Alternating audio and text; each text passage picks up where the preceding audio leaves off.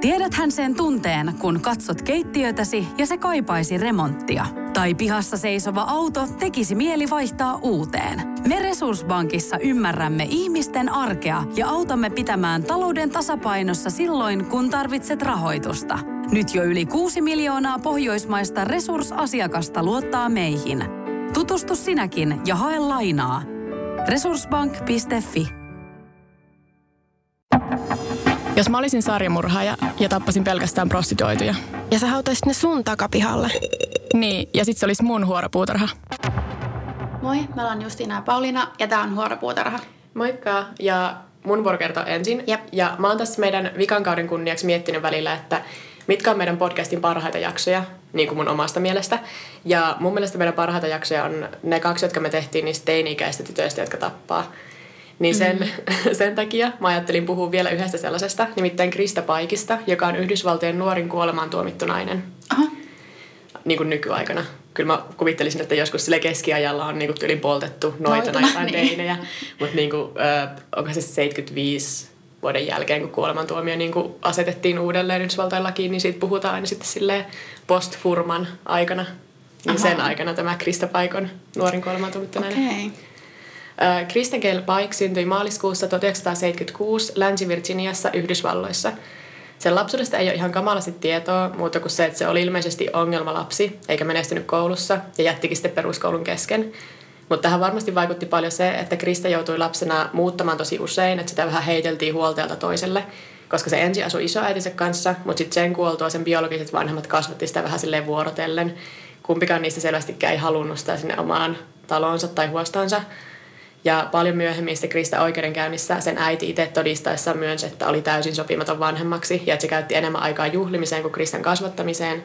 Ja sitten lopulta se myös niin kuin näki Krista enemmän vaan silleen kaverina, jonka kanssa polttaa pilveä, eikä lapsena, vaikka Krista oli yli 15-vuotias siinä vaiheessa.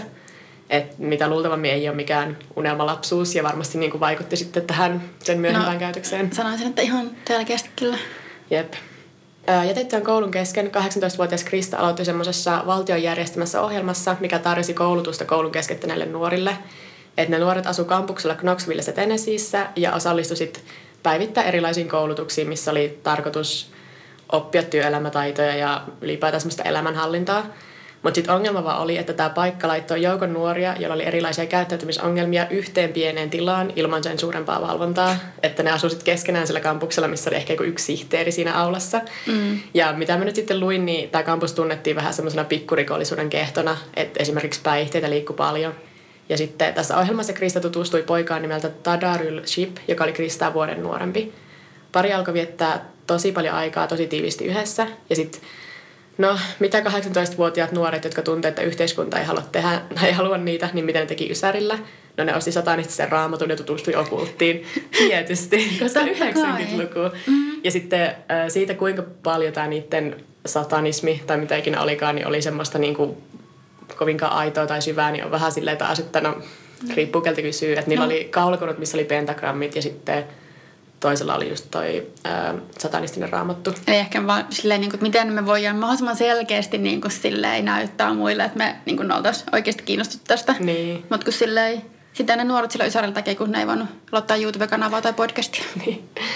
Sitten samaan aikaan, kun Kristi ja Tadadon uitti vähän varpaitaan okultissa, niin kuin yksi artikkeli tämän hauskasti totesi, niin ne tutustuivat siellä myös kolmanteen nuoreen, ja- joka asui sillä samalla ohjelman kampuksella, nimittäin Colleen Slemmeriin.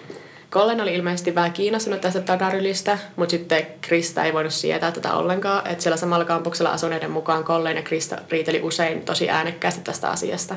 Lopulta tämä eskaloitui siihen, että tammikuussa 1995 Krista kertoi ystävälleen Shadola Petersonille, joka oli myös 18-vuotias, että Collenille pitäisi näyttää sen paikka tai ainakin opettaa se käyttäytymään. Ja sitten yhdessä Krista ja Sadolla päätti houkutella Collenin semmoiselle läheiselle hylätylle höyrymyllylle ja siellä opettaa sille oppitunnin. Krista Sadolla ja Tadaril sanoi Collenille, että ne haluaa sopia niiden riidat ja mennä yhdessä polttamaan pilveä sinne läheiseen metsään. Ja Collen suostui lähtemään mukaan. Joka on vähän silleen, okei, okay, no mutta kuka nyt kuvittelee, että sinne Niin. hirveän pahasti voi käydä.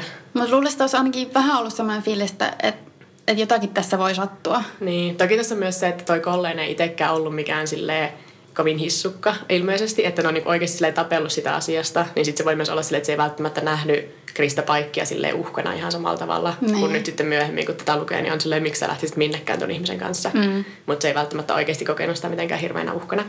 Nämä kaikki neljä nuorta kirjautui ulos kampukselta ja ne lähti sinne myllylle päin. Mutta heti kun joukko oli metsän pimeydessä, niin Krista alkoi taas kerran syyttää Kollenia siitä, että se yrittää varastaa sen poikaystävän. Riita eteni siihen, että Krista alkoi hakata Kollenia toistuvasti kasvoihin ja käski sen riisumaan yläosattomiin. Varmaan osittain niin sen takia, että sit se ei lähtisi karkuun tai sitten vaan silleen nöyryyttääkseen. Mä en ole ihan varma, mikä tämä Varmaan voi olla molempia Niin. siinä.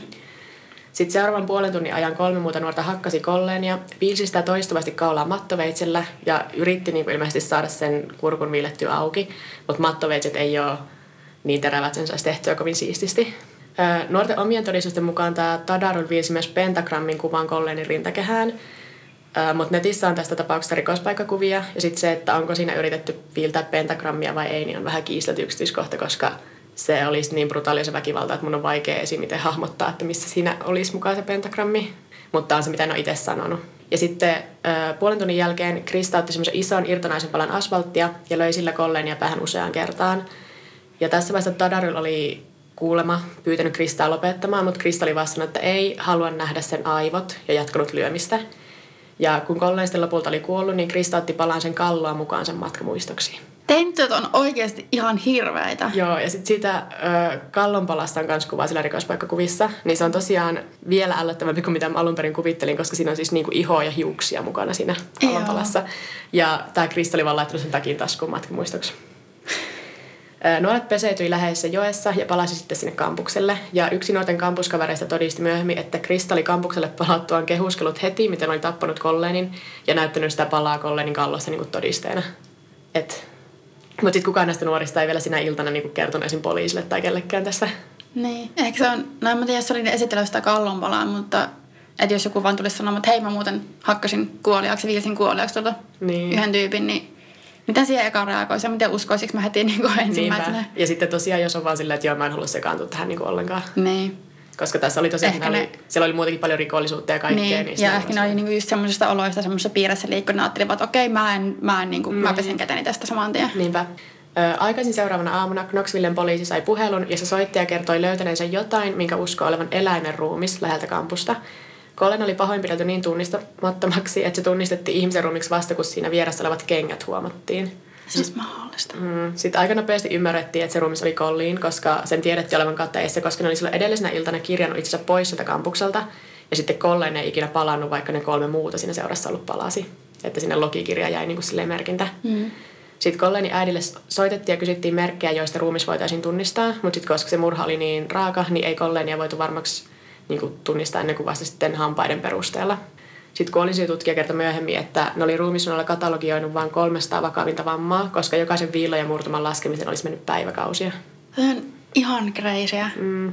Ja no sitten kun Collen oli tunnistettu, niin ei ollut mitenkään epäselvää, että ketkä murhan takana oli. Varsinkin kun Kristallini äänekkäästi kehuskellut teolla ja sitten sen hallusta löydettiin palaa ihmisen kalloa. Et Krista Tadaril ja Sadolla kaikki pidätettiin vain 36 tuntia teon jälkeen. Ja sitten kuulusteluissa ne kaikki kyllä tunnusti tekonsa. Joo, että ne ei missään vaiheessa olisi yrittänyt kiistää. No ei. Joo. Krista jopa näytti poliisille, että mihin roskikseen oli sen murhan jälkeen dumpannut Colleni henkkarit ja sitten se kuvaili sen murhan tosi yksityiskohtaisesti. Että se Kristan tunnustus oli vissi joku 43 sivua pitkä. Että se oli puhunut ihan mielellään. Ja sitten se Shadowlla se tyttö, joka oli siellä mukana, mutta ei osallistunut niin paljon siihen murhaan, niin sekin oli sille suostunut sitten heti todistamaan niitä muita vastaan. Ja saikin sitten itse pienemmän tuomion sen takia. Mutta sitten, koska tämä teko oli niin raaka ja Krista niin nuori, niin se kävi läpi usean psykologin haastatteluja ja kaikkia erilaisia testejä. Mutta sitten Kristan kuitenkin todettiin olevan niin kuin täysin tietoinen teostaan ja sen aivoista ei löytynyt mitään epätavallista, että ei ollut mitään, että se olisi lyönyt päänsä lapsena tai mitä näitä meillä on näitä perinteisiä. Ne. Ja sitten itse sen älykkyysosamääräkin oli huomattavan korkea, varsinkin kun miettii, että se oli semmoinen, että se oli jättänyt koulun kesken, niin ne oletti, että se olisi aina, ainakin sille älykkyysosamäärältään poikkeava, mutta sitten se olikin sille aika korkea se älykkyysosamäärä. Mutta siis on kuitenkin tosi selvää, että ne kaikki tavallaan halus, että Krista Paik olisi jollain tavalla rikki tai... Niin, että löytyisi joku semmoinen tavallaan, siis tuntuu hassulta sanoa hyväksyttävämpi, mutta Niin. tavallaan hyväksyttävämpi syy kuin vaan se, että se oli ihan tietoisesti noin hirveällä tavalla tappanut jonkun. Niinpä, siis se on- Noin niin kuin nuorena ja nuori tyttö ja bla bla bla. Niinpä, että se on paljon pelottavampi ajatus, että se oli rikosoikeudellisesti selväjärkinen ja Niin. kuin ties täysin mitä tekee. Että kyllä se sitten itse myöhemmin sanoi, että sen oli tarkoitus vaan vähän vahingoittaa kolleenia ja sitten se eskaloitu täysin sen käsistä, mutta tota, en mä oikein tiedä. Mm. Joka tapauksessa maaliskuussa 1996 Krista Paik sai kuolemantuomion murhasta. Niistä kahdesta muusta mukana olleesta nuoresta, niin toi Tadar, joka oli tekohetkellä alaikäinen, koska oli vuotta nuorempi, eikä voinut siksi saada kuolemantuomiota, niin sai elinkautisen. Ja sitten Shadowlla, joka ei ollut tosiaan se yhtä aktiivinen tekijä, niin sitten se sai ö, kuuden vuoden ehdollisen vankeusrangaistuksen avunannosta murhaan. Aha, aika tuntui jotenkin tosi pieneltä tuomiolta. Joo, mutta ne vissiin ne muutkin todistajat, tai siis muut paikalla olleet, eli siis Kristi ja Todar, niin nekin oli silleen, että Shadowlle tylin kerran ehkä korkeintaan tönää sitä. Mutta siis toki Joo. se, että se sai avunannosta, koska se oli mukana siellä eikä yrittänyt estää sitä. Niin. Niin. Mutta tuossa on aina se, että jos niitä on kaksi ihmistä, mitkä on niinku tosi aktiivisesti niinku murhaamassa ja pahoinpitelemässä, sit sä oot yksin, miten, miten sä rupeat, rupeat sä estämään siinä, niinku, kun ne heiluu jonkun mattoveitsen kanssa. Niinpä. Äh, Mutta tosiaan Krista Paik on nyt 43-vuotias ja se on ainut nainen Tennesseein osavaltion Death Rowssa. Et kuolemantuomion täyttöönpanolle ei ole tällä hetkellä asetettu minkäänlaista päivämäärää, mutta se on toki ihan yleistä Yhdysvalloissa ja sitten varsinkin kun kyseessä on nainen, että naisten telotukset on tosi harvinaisia. Et Kristan alkuperäinen, alkuperäinen telotuspäivä oli elokuussa 2002, mutta sitten se sai siirrettyä sitä ja sitten uutta ei ole vielä asetettu. Ja monet uskoo, että Krista ei varmaan koskaan tule telottamaan. Monestihan ne ehtii kuolla niin kuin muistosyistä. Niin, että mä just itse asiassa tämän myötä googletin, niin Yhdysvalloissa on viimeksi telotettu nainen vuonna 2015. Se okay. joku Kely Gissendaner. Sillä oli tota, se palkkas palkkamurhaajan murhaamaan aviomiehensä. Ja sitten sai siitä kuolemantuomion kuitenkin. Ja sillä Gissendanerilla on sama syntymäpäivä kuin mulla. Fun fact. Joo, olisi pitänyt laittaa meidän tota, murhaihoroskooppi joskus Niin. aikoinaan, mutta en mä silloin tiennyt vielä tätä. Mutta niin sitten tota, tästä Kristan ö, vankilaelämästä. Et muistatko ne Lillelid-murhat meidän siitä jaksosta nimeltä Savuna ilman syvässä etelässä, missä porukka nuoria murhasi Jehovan todistaja perheen? Joo. Krista on vankilassa tutustunut yhteen niistä tekijöistä, Natasha Kornettiin, ja yhdessä ne yritti murhata yhden kanssavankgeista vuonna 2001. Tämä on nyt tämmöinen crossover-episode, kun tulee niinku edellisestä jaksosta. Kauheat. Ne yritti kuristaa kansanvangin kengän nauhalla, mutta sitten se uhri kuitenkin selvisi tästä hyökkäyksestä. Ja sitten Krista sai syytteen murhayrityksestä, mutta on Natasha Kornetin osallisuudesta ei lopulta ollut vissiin tarpeeksi todisteita, että se ei sitten saanut sit mitään. Mutta kiva, että tämmöiset niinku teinityttömurhaajat silleen yhdistää mm. voimansa tuolla vankilassa. Ja myös niin kuin se, että moni puhuu, jos murhaa tavallaan niin kuin nuorena, että niin kuin, siis, että joo, se oli vain vaihe ja nuoruuden virhe ja bla bla, mutta mm. selkeästi ennen aina hirveästi näitä katuvan Joo, ei. tekojaan. Tai niin kuin, että ei haluaisi varmaan murhaisi enemmänkin ihmisiä, jos olisi vapaalla jalalla. Jep. Sitten Kristalla on jonkin verran faneja vankilan ulkopuolella, että se vaikuttaisi olevan ihan mielellään niihin yhteydessä. Että sen kirjoittamia kirjeitä on huutokaupattu ihan hyvillä summilla. Et mä tuhlasin ihan liikaa aikaa sellaisella sivustalla kuin Serial Killers Inc., minkä ylläpitäjä on tai oli jonkinlaisessa suhteessa Kristaan ja sitten kauppasi sen kirjoittamia rakkauskirjeitä nettikauppansa kautta. Ja siis siellä myydään kaikkea muutakin murhamemorabiliaa, mutta siis Kristan kirjat on kai myyty jo pois, kun mä en löytänyt niitä enää sieltä. Okei. Okay. Mutta saako niinku, tota, jos tolle tavallaan kolmas osapuoli sitten myy niitä kirjoja tai jotakin tämmöisiä, mitä joku sarjamurhaaja tai murhaaja on kirjoittanut, niin se sai niinku ottaa niistä rahat, jos haluaa ihan, että se on niinku ihan oikein. Että jos sä oot sarjamurhaaja ja sä kirjoitat kirjan tai pyytää Niin. kirjoittamaan kirjan, niin itsestäsi, niin sit sä et saa niinku sitä niitä Joo, siis, tuottoja. niin varmaan se Ainakaan siis niinku Niin, mä en usko, että ainakaan silleen suoraan se saisi antaa niitä kristalle, mutta sitten toki jos se niinku Niin. vaan sitten välillä siirti jotain se raha ja oli silleen, jos on mun tyttöystävä ja mä laitan niin, tämän rahan. Nyt saat ostaa jotain Niin. niin. nuudeleita sieltä Niin, mä en tiedä kuinka tarkasti semmoista. kaupasta. Niin.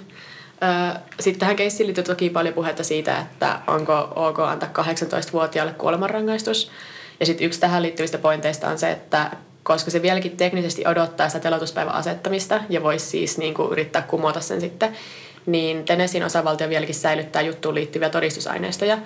Ja yksi osa sitä todistusaineistoa on se palaa Colleenin kalloa, jota Krista kantoi mukana.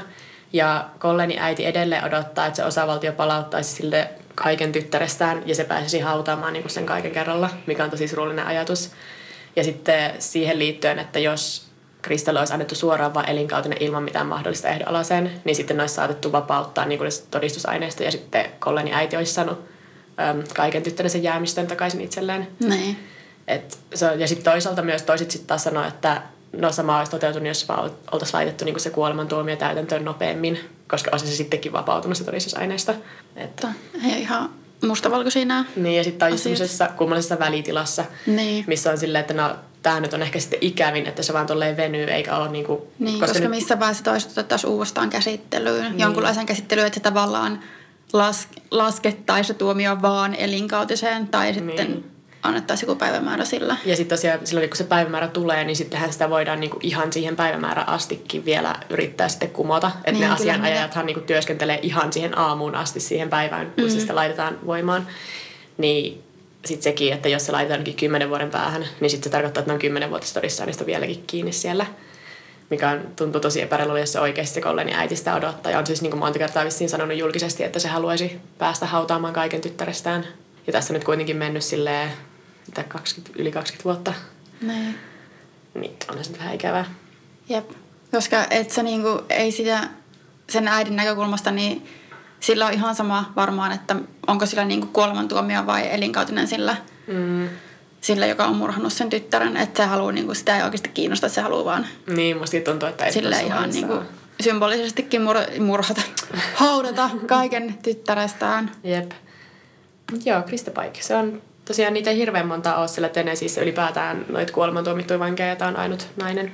En tiedä, mitä se vielä kerkee tehdä siellä. Tutustua johonkin vielä toiseen niin. teinimurhaajaan ja yrittää tappaa joku toisen kanssa vangeistaan. Niin. Kiva, kun tälleen aikuiseksi kasvaneet teinimurhaajat voi siellä sitten bondailla.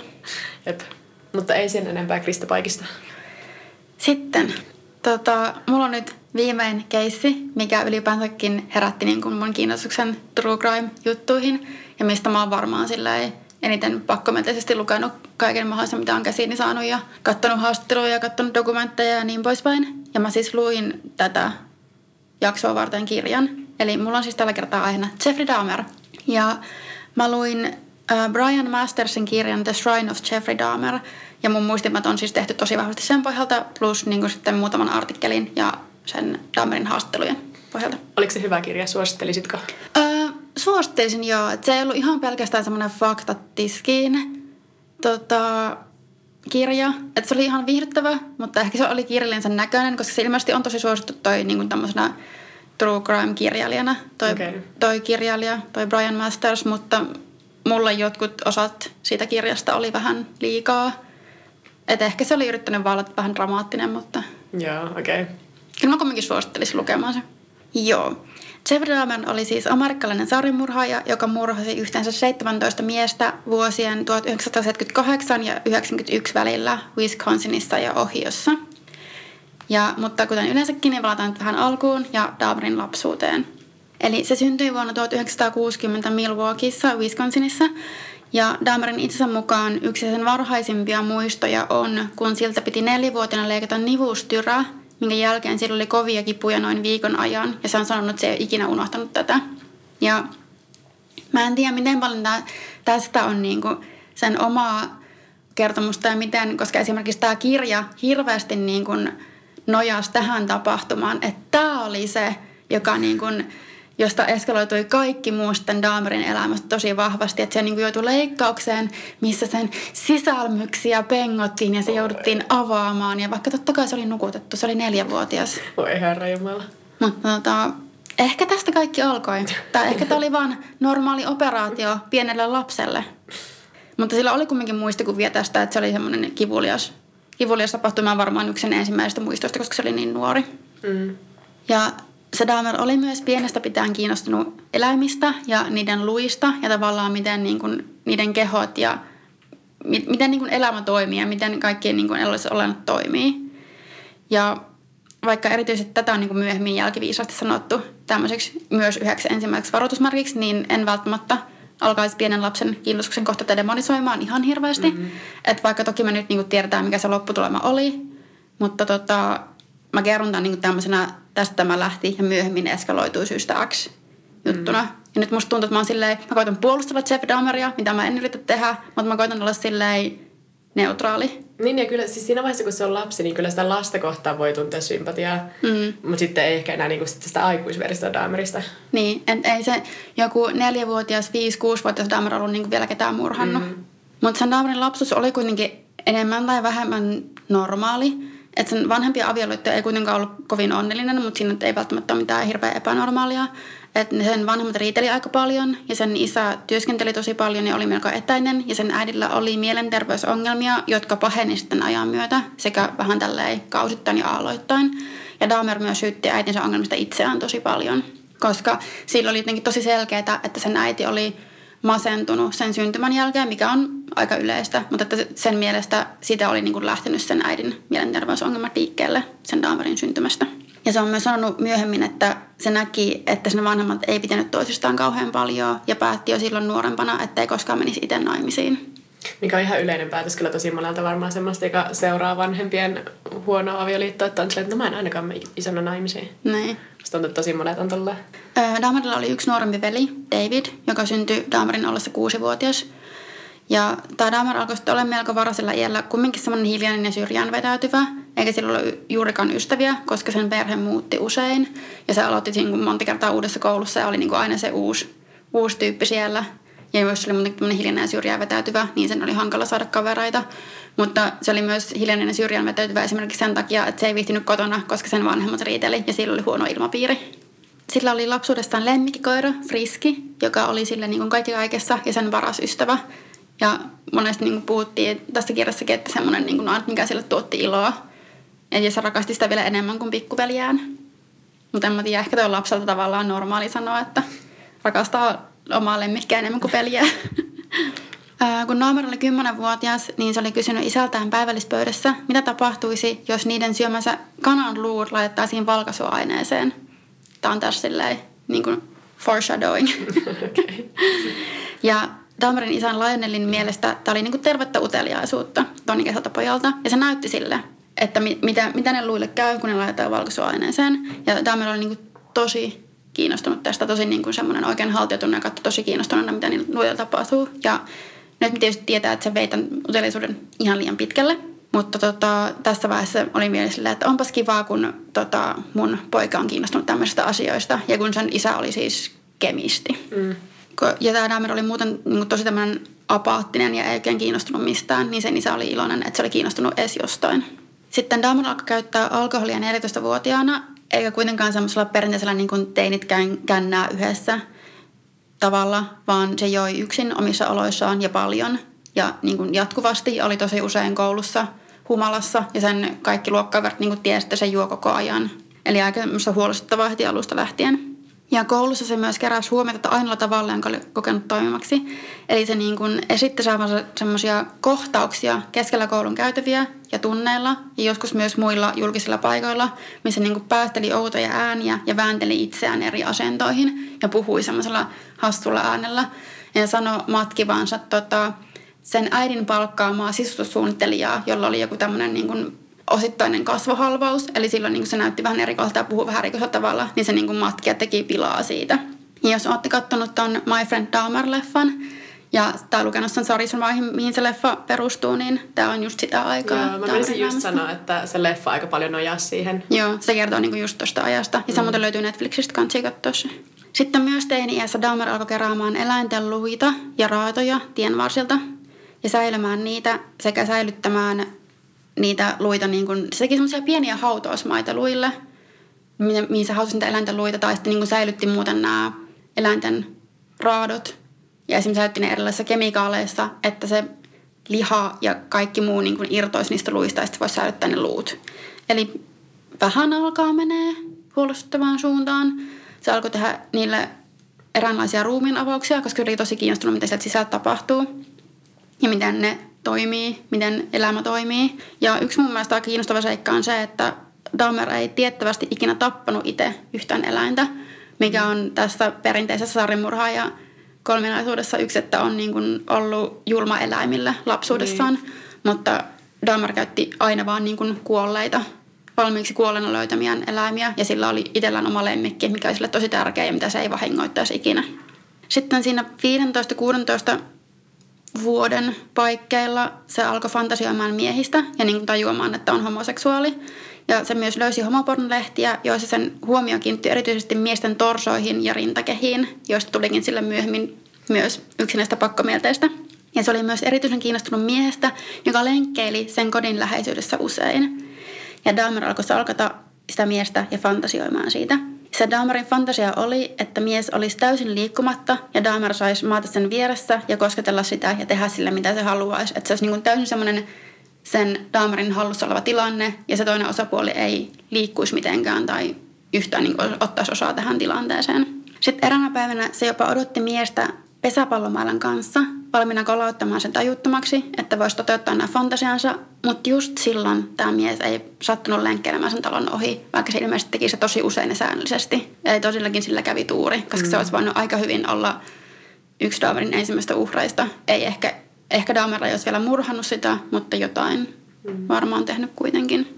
Mutta joo, Dahmerilla alkoi kuitenkin selkeästi olemaan aika tämmöisiä synkkiä seksuaalisia fantasioita, mutta tähän mennessä ne ilmeisesti ei ollut vieläkään ainakaan yhdistynyt tähän sen kiinnostukseen niin kuin anatomiasta ja sisälmyksistä ja sisäelimistä ja eläinten auki leikkaamisesta ja muista tämmöisestä. Sitten kun se oli 17-18-vuotias, sen vanhemmat viimein erosi. Sen isä muutti motelliin ja se jäi hetkessä aikaa kotiin äitinsä ja pikkuveljensä kanssa.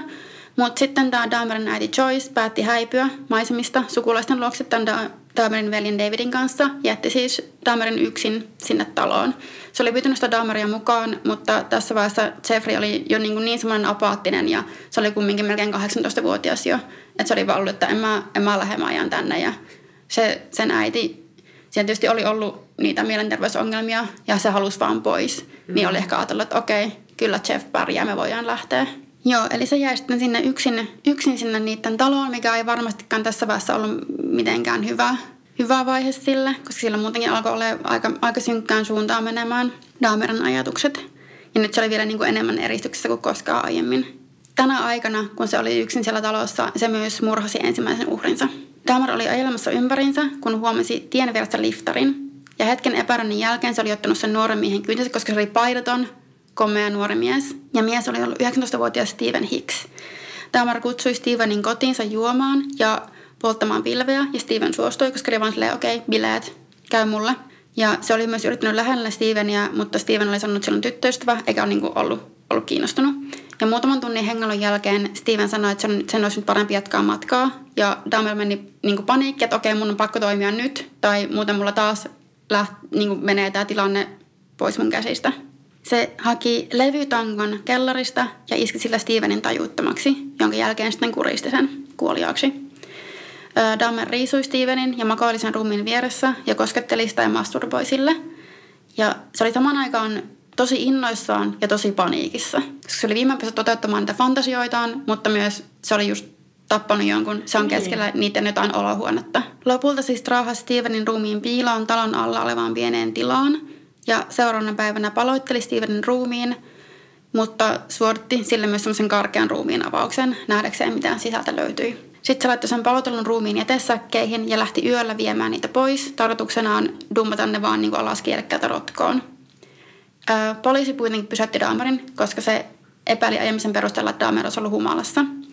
Se kumminkin läpäisi niin kaikki tämmöiset testit ja sitten poliisi huomasi sillä auton takapenkillä jätesäkkejä, jossa lähti paha haju hyvin, hyvin lähellä oli kiinni jääminen tässä, tässä vai jo tässä vaiheessa. Ja se kysyi, että okei, mitä nämä jätessäkin on.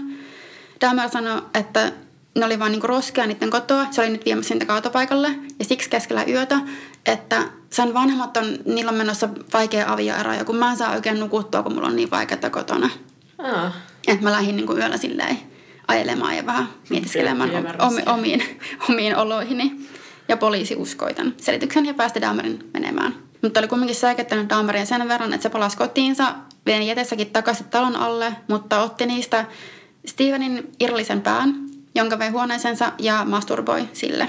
Että sen jälkeen ei ollut enää paluuta, vaikka Dahmer teki toisen murhansa vasta vuosien jälkeen tästä. Sitten viikkoja ensimmäisen murhan jälkeen Dahmerin isä Lionel ja sen Lionelin uusi tyttöystävä Shari löysi Dahmerin sieltä kotoaan sekavana ja jatkuvasti humalassa – ne koitti vähän saada sen Dahmerin elämää sitten takaisin raiteilleen. Dahmer koitti käydä yliopistoa, mutta se lopetti vain yhden luukauden jälkeen.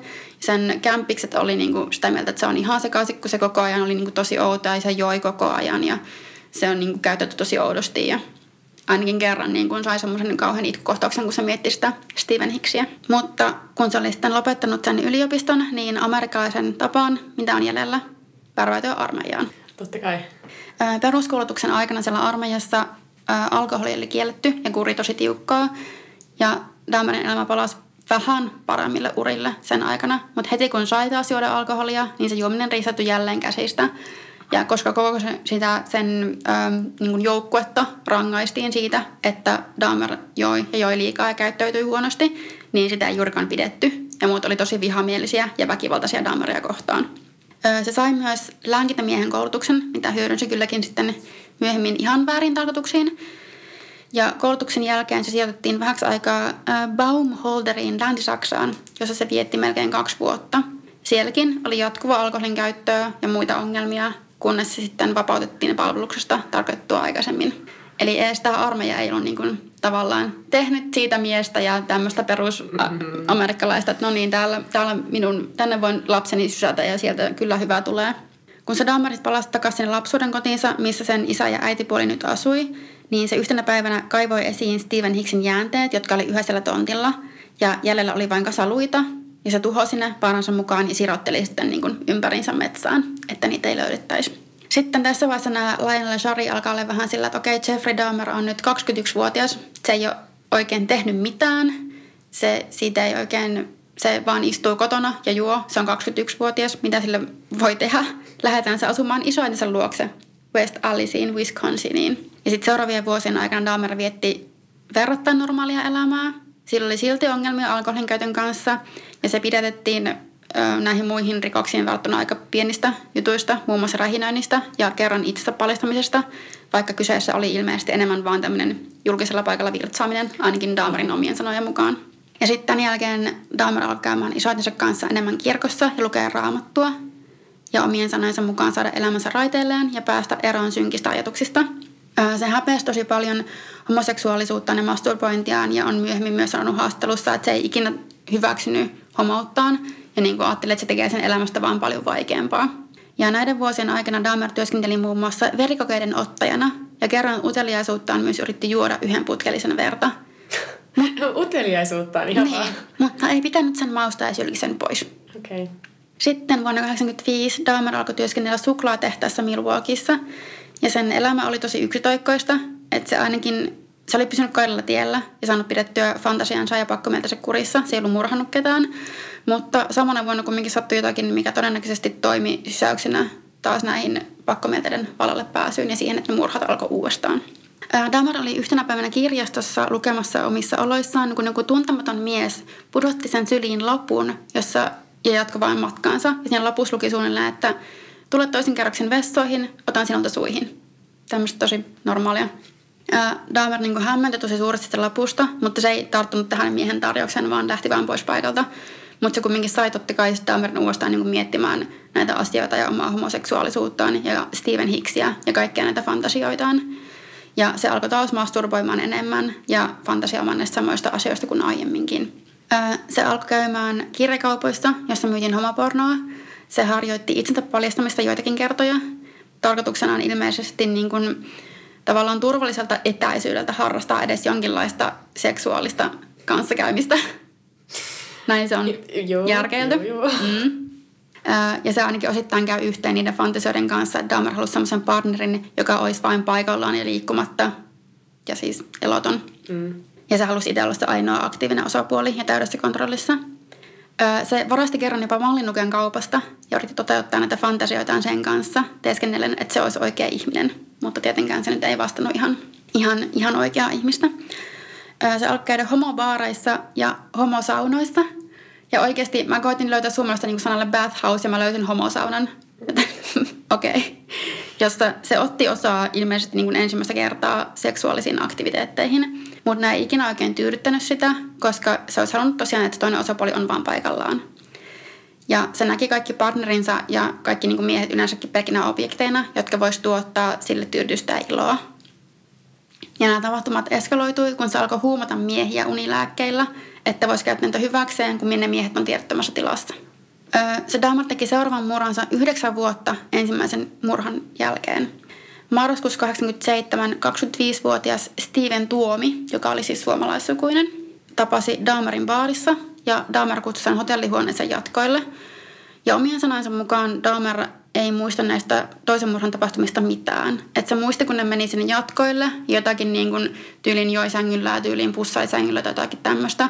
Mutta että seuraavana aamuna se heräsi ja löysi sitten Stevenin kuolleena vierestään sängyltä. Ja Stevenin suusta valuu verta ja Dahmer päätteli, että sen oli täytynyt hakata Steven kuoliaksi, koska sekä Stevenillä että Dahmerilla oli mustelmia pitkin kehoa. Sitten Dahmer kävi ostamassa suurimman matka-arkun, minkä vaan löysi, ja sulloi Stevenin ruumiin sinne. Vieden sen sitten isoäitinsä luokse, jätti arkun kellariin. Se palotteli Stevenin ruumiin ja hävitti roskia mukana, kaiken muun paitsi ruumiin pään, jos, jonka se keitti, keitti vahvassa pesuaineessa ja valkosuaineessa, että taas kaikki muut lähtisi siitä kallon pinnalta irti ja se voisi pitää sen kallon. Jo sitten omien sanojensa mukaan, mä sanon koko ajan omien sanojensa mukaan, mutta siis mä oon ottanut niin näistä haasteluista mm. tosi paljon. Äh, Steven Tuomen kuoleman jälkeen Dahmer tiesi, ettei pystyisi enää lopettamaan, koska se pakkomiele oli kasvanut liian suureksi. Dahmerin seuraava uhri oli James Dockstator, jonka Dahmer sai mukaansa bussipsäkiltä, kun tarjosi tälle Jamesille 50 dollaria tammikuussa 1928. Ne vietti yön yhdessä Dahmerin luona, ja siis Dahmer asui edelleen isoäitinsä luona, ja se nukkui siellä toisessa huoneessa. Ja aamuyöllä, kun ne miehet oli jostain syystä talon kellarissa, James sanoi, että sen pitäisi varmaan lähteä pian, ja sitten Dahmer tarjosi, tarjosi sille vielä yhden drinkin, johon oli murskannut unilääkkeitä. Ja kun James oli tajuttomana, niin Dahmer taas kuristi sen. Se odotti, että sen isoäiti lähti aamulla kirkkoon, ja vei Jamesin ruumiin ylös huoneeseensa, josta makasi ruumiin kanssa ja kosketteli sitä. Se hävitti Jamesin ruumiin samalla tavalla kuin Steven Tuomen ja säilytti senkin kallon. Sitten vaan pari kuukautta myöhemmin Dahmer murhasi Richard Guerreron ja tähän mennessä Dahmerilla alkoi olla niin semmoinen rutiini uhriensa kanssa, että kun se isoäiti oli kirkossa, niin Dahmer paloitteli, ja, palo, paloitteli nämä uhrinsa ja säästi mitä säästi ja niin kuin teki näin, mitä teki. Miksi kirkko yksityiskohta teki tästä jotenkin vielä pahemman? Niinpä. äiti raukka. Ja silleen niin kuin, ollut mitään hajua, että mitä se lapsen lapsi oikeasti niin. tekee. Öö, Sitten tässä välissä taas Dahmer kävi tosi lähellä kiinni jäämistä. Se oli tarjonnut 13-vuotiaalle pojalle nimeltään Somsak Sintha Somfone 50 dollaria siitä, että saisi testaa uutta kameraansa ottamalla kuvia Somsakista – Samsak oli suostunut jostain syystä ja mennyt Dahmerin asunnolle, missä Dahmer yritti ottaa niin kuin toinen toistaan vähäpukeisempia kuvia sekä lopulta sitten lähenteli Somsakia ja juotti sille kupin kahvia. Ja Somsak se koki totta kai sen tilanteen tosi ahdistavaksi ja pääsi pakenemaan paikalta, mutta joutui myöhemmin sairaalaan yliannostuksen oireiden takia ja selvisi, että se oli huumannut sen kahvin, minkä se oli sille puoliväkisin juottunut sille pojalle. Somsak kertoi tapahtumista poliisille ja poliisi meni Dahmerin asuntoon ja se pidätettiin – ja poliisi myös tutki Dahmerin asunnon, mutta ei ihme kyllä löytynyt asunnosta ollutta Richard Kuorennan kalloa. Ja lopputulema tästä oli, että Dahmer joutui rekisteröitymään seksuaalirikolliseksi ja se tuomittiin vuodeksi ää, niin kuin mun käsityksen mukaan niin sen työvankilaan kautta avovankilaan. Mulla ei ihan selvinnyt, minkälainen vankila se oli. Ja viideksi vuodeksi ehdolliselle koeajalle – mutta se kumminkin, ja sitten ennen kuin se joutuisi mennä kärsiä tuomiota, niin se sai pitää sen duuninsa siellä suklaatehtaalla ja myöskin sen jälkeen, kun se olisi päässyt sieltä pois. Tämä on tosi epäselvä, epäselvä mutta mä en oikeasti tajunnut oikein, minkälainen vankeustuomio mm. tämä on. Mutta joo, tämä tapahtumaketju ei kuitenkaan hidastanut Dahmeria. Ja ennen kuin se oli määrä mennä kärsimään tuomiotaan, niin se murasi Tony Searsin, jonka ruumiin kanssa Dahmer, Dahmerin sitten eskaloitui tosi paljon. Että se hävitti ruumiin, mutta piti pään ja sukuelimet, joita käytti sitten tarpeidensa tyrttämiseen tavalla ja jos toisellakin. Ja sitten kun se oli määrä ilmoittautua sinne vankilaan, niin se ei raskinut luopua tonnista kokonaan, vaan osti semmoisen tiiviin laatikon, säilöi pään ja sukuelimet sinne, vei sen laatikon työpaikalleen suklaatehtaalle, suklaatehtaalle ja laittoi sinne niin kuin omaan kaappiinsa. Mm-hmm. Ja ajattelin, että siellä on sitten turvallinen paikka sitten. Sieltä se löytyy, kun pääsin pois. Öö, Dahmer pääsi vankilasta kolme kuukautta etuajassa, eli se istui semmoisen seitsemän kuukautta siellä. Ja se pääsi sieltä maaliskuussa 1990. Se muutti sitten viimein omilleen toukokuussa ja murhasi seuraavan uhrinsa vain viikkoja myöhemmin. Ja sitten tässä seuraavan puolentoista vuoden aikana Dahmer murhasi vielä 12 miestä. Ja ruumiiden hävittäminen oli kuitenkin vaikeampaa kerrostaloasunnossa ja se palotteli ruumiit kylpyhuoneessa, öö, keitti ruumiin osia, kunnes liha ja muut osat irtosivat luiden ympäriltä se halusi säilyttää uhrinsa kallot ja myös luurangot. Ja sen Dahmerin ensimmäinen uhri tässä uudessa asunnossa oli mies nimeltään Raymond Smith, Ja Dahmer maalasi sen ja Tony Searsin kallot spraymallilla ja alkoi suunnitella tätä kuuluisaa alttaria, jolle sitten asettaisi ne. Joo, ja murhat jatkuu. Se säilytti uhreistaan eri osia, kalloja, luurankoja, sukuelimiä, käsiä, jalkoja, sisäelimiä, päitä, kaikkea mahdollista. Se valokuvasi uhrejaan eri vaiheissa, siis myös paloittelun eri vaiheissa, murhaamisen eri vaiheissa. Se oli ostanut pakastimen uhriensa jäänteiden säilytystä varten ja se oli hankkinut myös suuren tynnyrin, missä säilytti lopulta kolmen uhrinsa torsoja. Joo, ja se säilytti näitä uhrejaan eri muodoissa vaihtelevia aikoja ja masturboi niille. Ja se yritti esimerkiksi liimontaa kahden uhrinsa luurankoja takaisin kokoon saadakseen ne niin kuin esille tälle alttarille, mutta se ei oikein onnistunut. Ja se myös tie, niin kuin söi osan uhreistaan, niin kuin tiedetään. Mm. Ja Dahmer on sanonut, että tappaminen oli vain niin kuin pakollinen paha siinä, että se yritti saada täydellisen kontrollin toisesta ihmisestä ja se halusi omistaa uhrinsa pysyvästi ja niin kuin tehdä niillä mitä halusi ja että uhrit olisi niin kuin osa sitä, minkä takia se varmaan myös söi osan niistä. Ja koska murhaaminen ja ruumiin osien säilyttäminen muistona antoi tähän vain osittaisen mahdollisuuden, niin Dahmer yritti, yritti sitten uutta lähestymistapaa. Että se yritti tehdä uhreistaan tahattomia zombeja, eläviä kuolleita, joita voisi sitten kontrolloida tahtonsa mukaan.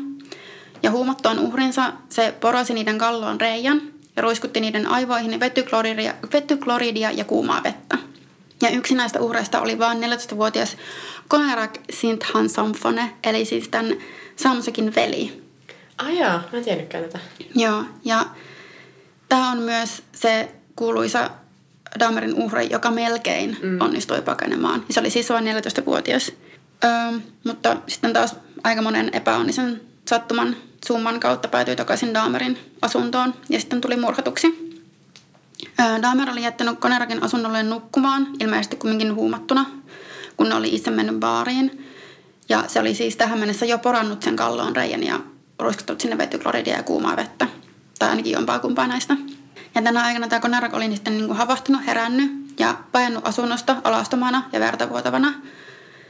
Ja se totta kai se oli niin kuin tosi tämmöinen sekava ja koska sen, aivo, sen kallossa aivoissa on reikä, sinne on jotakin laitettu. Mutta koska sillä oli tosi tuuheat ja paksut hiukset ja sitä, se reikä oli niin pieni, että siitä ei vuotanut hirveästi verta, niin ei edes tajuttu, että sen päässä on haava tai reikä, mm. koska se, se, sillä oli niin kuin haavoja ympäri kehoa, se muuten vuoti verta. Koska sitten tota, Dahmerin naapurit löysi tämän sekavasti käytettyneen konarakin ja myös tota, Dahmer saapui paikalle, kun naapurit yritti puhua konerakille. Ja Dahmer koitti saada tämän pojan takaisin asuntoonsa, mutta koska se vaikutti tosi pelokkaalta ja sekavalta, niin yksi naapureista soitti sitten poliisille. Dahmer setti poliisille, että tämä Konerak oli sen ystävä ja että sillä oli taipumus tällaisiin episodeihin, kun se oli juonut vähän liikaa. Ja se antoi myös ymmärtää, että ne oli niin kuin seksisuhteessa Konerakin kanssa ja että Konerak ei ollut lapsi, vaan 20-vuotias. Ja poliisi taas usko Dahmeria. Ja musta tuntuu, että tässä on vähän semmoinen, että okei, me ei haluta puuttua Joo. kahden miehen väliseen tämmöiseen johonkin seksisuhteeseen. Mä menisin just kanssa, että mä oon sattunut olla sille, että kun tää on niin kiusallista, niin me nyt vähän lähdetään vaan tästä. Joo, mä oon kuullut nautuksen kun se niin poliisi silleen puhelimessa tai radiopuhelimessa, missä ilmoittaakaan niin johonkin sen, että jotenkin, että, niin kuin, että se ei ollut, se ei ollut niin kuin lapsi, vaan se oli aikuinen mies, he was a boyfriend of – another boyfriend. Jotenkin tosi silleen kiusallisesti niin kuin ilma, ilmastoon. Niin musta tuntuu, että poliisi halusi vaan silleen olla, että okei, me ei puututa tähän. Mm. Mä en halua niin kuin, puuttua tämmöiseen. Ja sitten se, ne päästiin Dahmerin viemään Konerakin takaisin asunnolle, missä Dahmer sitten murhasi sen saman tien. Öö, Dahmer jäi viimein kiinni, kun sen seuraavaksi uhrikseen tarkoitettu mies nimeltä Tracy Edwards pääsi pakenemaan. Tracy päätyi Dahmerin asunnolle 22. heinäkuuta 1991 koska Dahmer oli luvannut sillä rahaa, jos Tracy poseeraisi sille ja pitäisi vaan sille seuraa hengaillisen kanssa. Sitten asunnolla Dahmer laittoi Tracyn käsirautoihin ja sanoi, että ei, että ei suottaisi Tracyä, jos Tracy poseeraisi sille alasti. Ja Dahmer myös uhkai häntä veitsellä. No Tracy ajatteli, että okei, jos mä nyt toimin tämän miehen tahdon mukaan, niin ehkä, se, ehkä mä säästyn hengissä tästä, tästä tilanteesta. Ja se koitti niin kuin, toimia silleen tosi niin kuin, miten, miten Dahmer halusi poserata sille ja olla niin kuin tämmöinen Ää, ja sitten kun Dahmer halusi laskea päänsä Tracyn rintakehälle ja kuunnella sen sydäntä, niin Tracy ajatteli, että okei, nyt, nyt riitti. Tämä menee liian oudoksi. Ja lyhyen nujakan jälkeen se sitten pääsi pakenemaan asunnosta. Ja myöskin sen takia, että ilmeisesti se on, tämä Tracy myöhemmin kertoi poliisille, että Dahmer oli ollut aika sekava. Ja semmoinen niin mutistu itekseen ja tuijuttanut manaa ja kolmosta telkkarista, ja mikä sillä oli siis niin kuin se nauha ja se, se katsoi sitä tosi paljon. Ja että tässä vaiheessa niin kuin Dahmerin, sillä ei enää ollut niin väliä, että miten hyvin se suunnittelee nämä murhat tai mitä se tekee tai jääkö se kiinni tai mm. mitä, ikinä, mitä vaan niin kuin tapahtuukaan. Sitten kun Trace oli päässyt ulos siitä asunnosta ja siitä talosta, niin se huomasi lähistöllä poliiseja ja kertoi niille tapahtuneesta ja pyysi niitä avaamaan ne käsiraudat, mutta niillä poliiseilla ei ollut sopivia avaimia, joten sitten tämä Tracy ohjasi ne Dahmerin asuntoon. Sitten asunnolla poliisi jututti Dahmeria, joka vaikutti taas niin kuin tosi sekavalta. Ja tutkiessaan asuntoa ne löysi sen veitsen makuuhuoneesta, millä Dahmer oli uhannut Tracyä. Ja ne löysi myös valokuvia, jotka oli otettu paloitellusta ruumiista.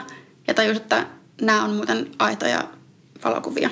Sitten ne pidätti Dahmerin ja siinä vaiheessa Dahmer vähän koitti vastustella, mutta se kumminkin kahta poliisia vastaan ei hirveästi saanut laitettua vastaan. Ja pidätyshetkellä Dahmer olisi todennut vaan, että mun pitäisi olla kuollut tekojeni takia. Siitä Dahmerista viettiin kuuluseltavaksi ja se tunnusti kaiken, ihan jokaista yksityiskohtaa myöten. Se vaikutti olevan tosi helpottunut, kun se sai viimein tunnustettua tekonsa, vaikka kertokin näistä teoista niin kuin tosi rauhallisesti, tosi asiallisesti.